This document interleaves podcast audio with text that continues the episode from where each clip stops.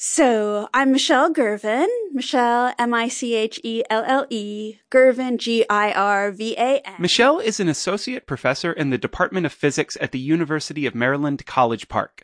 And while the work Michelle does at Maryland is fascinating, the story we're interested in today begins a few hundred miles away after Michelle really enjoyed an undergraduate class on chaos. I chose Cornell for graduate school specifically to work with Steve Strogatz, who's a pioneer in this area. Huh, that sounds familiar. I had gone in thinking that Steve and I were going to do a project on coupled oscillators. That's what we had talked about when I interviewed. I really, really could swear that I have, I've heard this before. And Steve gave me this paper that he had recently written, the Watts Strogatz paper, Nature from Nature, 1998.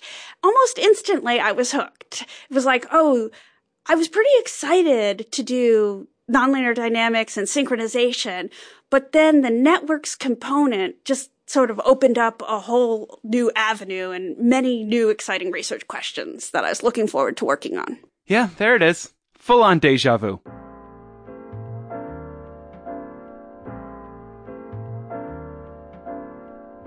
This is Relatively Prime Inspiration in the Mathematical Domain.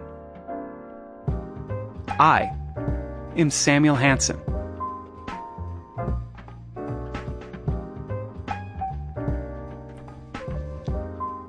And welcome to the fourth and final episode of the Cycle of Mathematics mini-series, around 20 articles. If you haven't heard all the episodes in the Cycle of Mathematics series, now would be a great time to pause this episode and check all of those out. Because this episode will make a lot more sense if you've heard at least the first one. But if you have already heard all of the episodes, you, like me, probably just experienced some strong deja vu listening to Michelle's story. The parallels with Duncan Watts' story of the original small world network research are strong. Both of them started working with Steve Strogatz on coupled oscillators, only to be seduced away by network theory. I'm actually starting to feel a little bad for Steve at this point, losing so many promising dynamic students. But not too bad because I personally find network theory much more interesting. As you have no doubt intuited by this point, this final step in the cycle of mathematics is inspiration. Or in other words, how one person's research sparks new research ideas in other people, whose research then sparks yet more ideas, and so on and so forth. This is what makes mathematics research a cycle. And there have been few modern papers which have inspired more work than the Watts Strogatz Small World Network paper. Michelle helped me understand why this was so. What I really loved about it is that it was opening up a lot of opportunities where the questions were pretty simple, but they hadn't been explored before. This wasn't because people hadn't been thinking about networks. They were a topic of interest for many, such as, say, sociologists or computer scientists. But all these people who had been thinking of networks, they had been thinking of specific real world examples like social or communication networks. Duncan and Steve were the first ones to really look at it in the general abstract sense. This meant that not only were there plenty of open questions to ask, it also meant that the questions were simple in the sense that you could explain them to a layperson and yet not a lot of progress had been made in that area. So it really felt like it was a burgeoning field. So it was exciting to be at the start. It was so exciting, in fact, that Michelle was inspired to start looking into answering some of these questions. Something which Michelle recognizes was lucky, as it wouldn't be possible today. It was really great timing for that, because now if you come into the field of networks, those first questions that might pop into your head, well, there's been so much research done in that area. But there, it kind of laid out this open space where even as a grad student, you could think, oh, well, maybe I want to look at this variant. Maybe that would be interesting. And because this was so new, it was likely that a lot of other people hadn't already thought of those questions as well. It's important to know that the year after the Watts-Strogatz paper was published, Albert Laszlo Barabasi and Réka Albert published a second network theory paper called The Emergence of Scaling in Random Networks in the journal Science. Like the Watts-Strogatz paper, this paper helped create the very foundation of network theory as a science. My motivation thinking about these two initial seminal papers in the field of network science, and, you know, I was doing this in the early 2000s, so they weren't yet the seminal papers, but it was kind of clear they were going in that direction.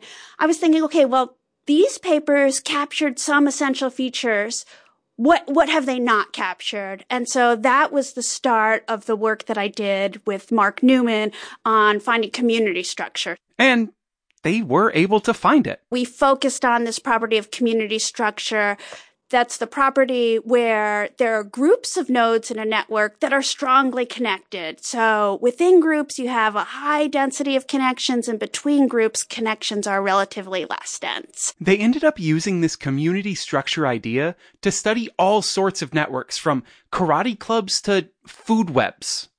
And this wasn't the end of the inspiration Michelle found in Duncan and Steve's paper either. I, have written I don't know, probably 20 articles that have cited the Watts Strogatz paper. maybe, maybe, yeah, I, I, would say that's ballpark the right number. And even though there has now been so much research done in network theory, it can still be a ripe area for the young researcher.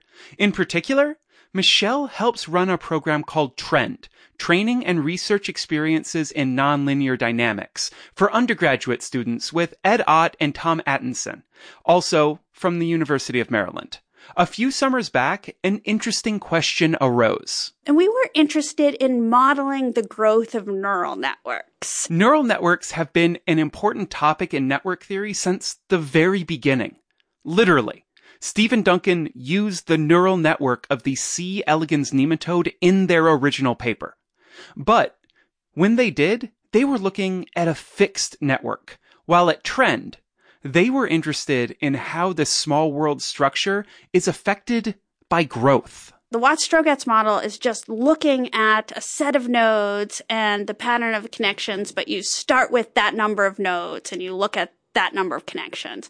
And we want to think about for nodes that have these small world properties that grow over time, where we start with just a few neurons and you add more and more neurons in the development of the whole neural network. How is that small world property achieved through this developmental process? So we modeled that, uh, and really it was closely aligned with the features that we were trying to get from the Watts-Strogatz model, but we added this dynamic aspect to it. I want to pause here for a bit and really think about all of this. Duncan Watts and Steve Strogatz wrote a paper in 1998 based off of their research. A couple of years later, Michelle reads a copy of this paper and decides to do some related research. Then, more than a decade later, Michelle guides undergraduates doing yet more research, this time inspired by both the work done by Duncan and Steve as well as Michelle's own work. I find this to be such an amazing process. Cool mathematics leading to more cool mathematics leading to more cool mathematics over and over and over again forever. We might never get a perpetual motion machine, but we do seem to have a perpetual mathematics machine, as well as a perpetual physics and biology and anthropology and computer science machines, among many others. Of course, for any of these machines to work, they do need that initial fuel of foundational papers.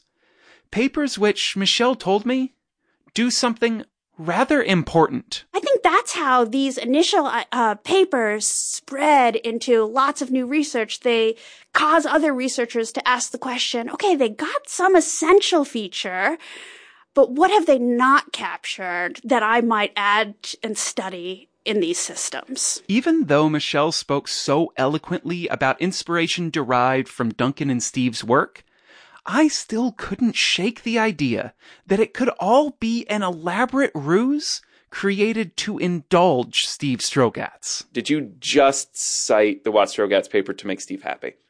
Oh, no, not at all. Not at all. And in fact, you know, what's interesting is this is not Steve's main work, right? Yeah.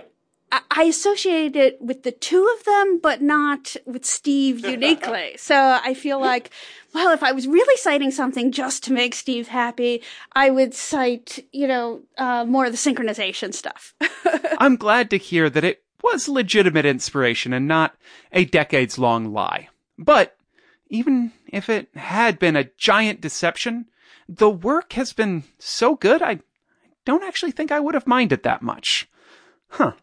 Well, anyway, as, as a final aside, when you are inevitably inspired to do research by a mathematical paper that you read, please be careful when you cite that original paper. My co-author, Mark Newman, wrote a review paper where he cited our paper and there was an error in the citation. So then a lot of people who cited our paper were actually copying the reference from his paper. I think this is how it went because for a while, if you looked up the citation metrics, I would have two papers cited and they were the same paper, but one was the mistyped reference. So people citing it secondhand and one was people citing it directly.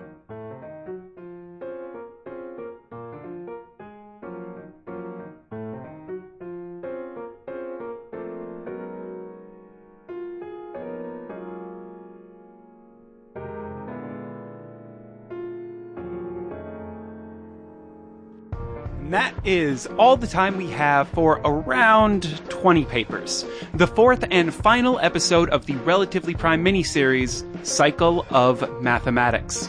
I want to thank Michelle Girvan for agreeing to an interview and then agreeing to start all over again after it turned out that I forgot to press record for the first 20 minutes or so. I also want to thank Arcee and Locoflop for the music you heard in this episode. You can find more of their music over at SoundCloud or on the show page for this episode on relprime.com. But most of all, most of all, I want to thank all of my patrons on Patreon. Without y'all, this show would not and could not exist. Thank you. Thank you so much. I cannot possibly thank you enough.